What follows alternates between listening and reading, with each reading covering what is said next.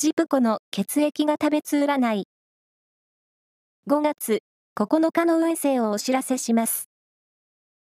監修は、魔女のセラピー、アフロディーテの石田も M 先生です。まずは、A 型のあなた。自分と違う分野の人と接すると、いい刺激を受けられそう。ラッキーキーワードは、ペットショップ。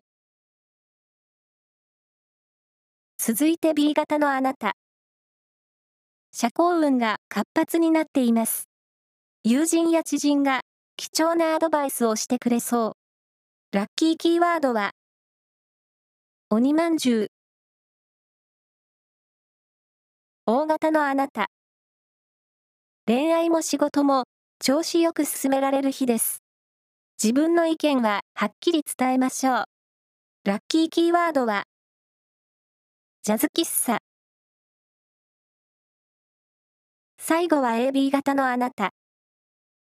対人関係に幸運のスポットが当たりそう。今日のトークは冴えています。ラッキーキーワードは、輸入食材店。以上です。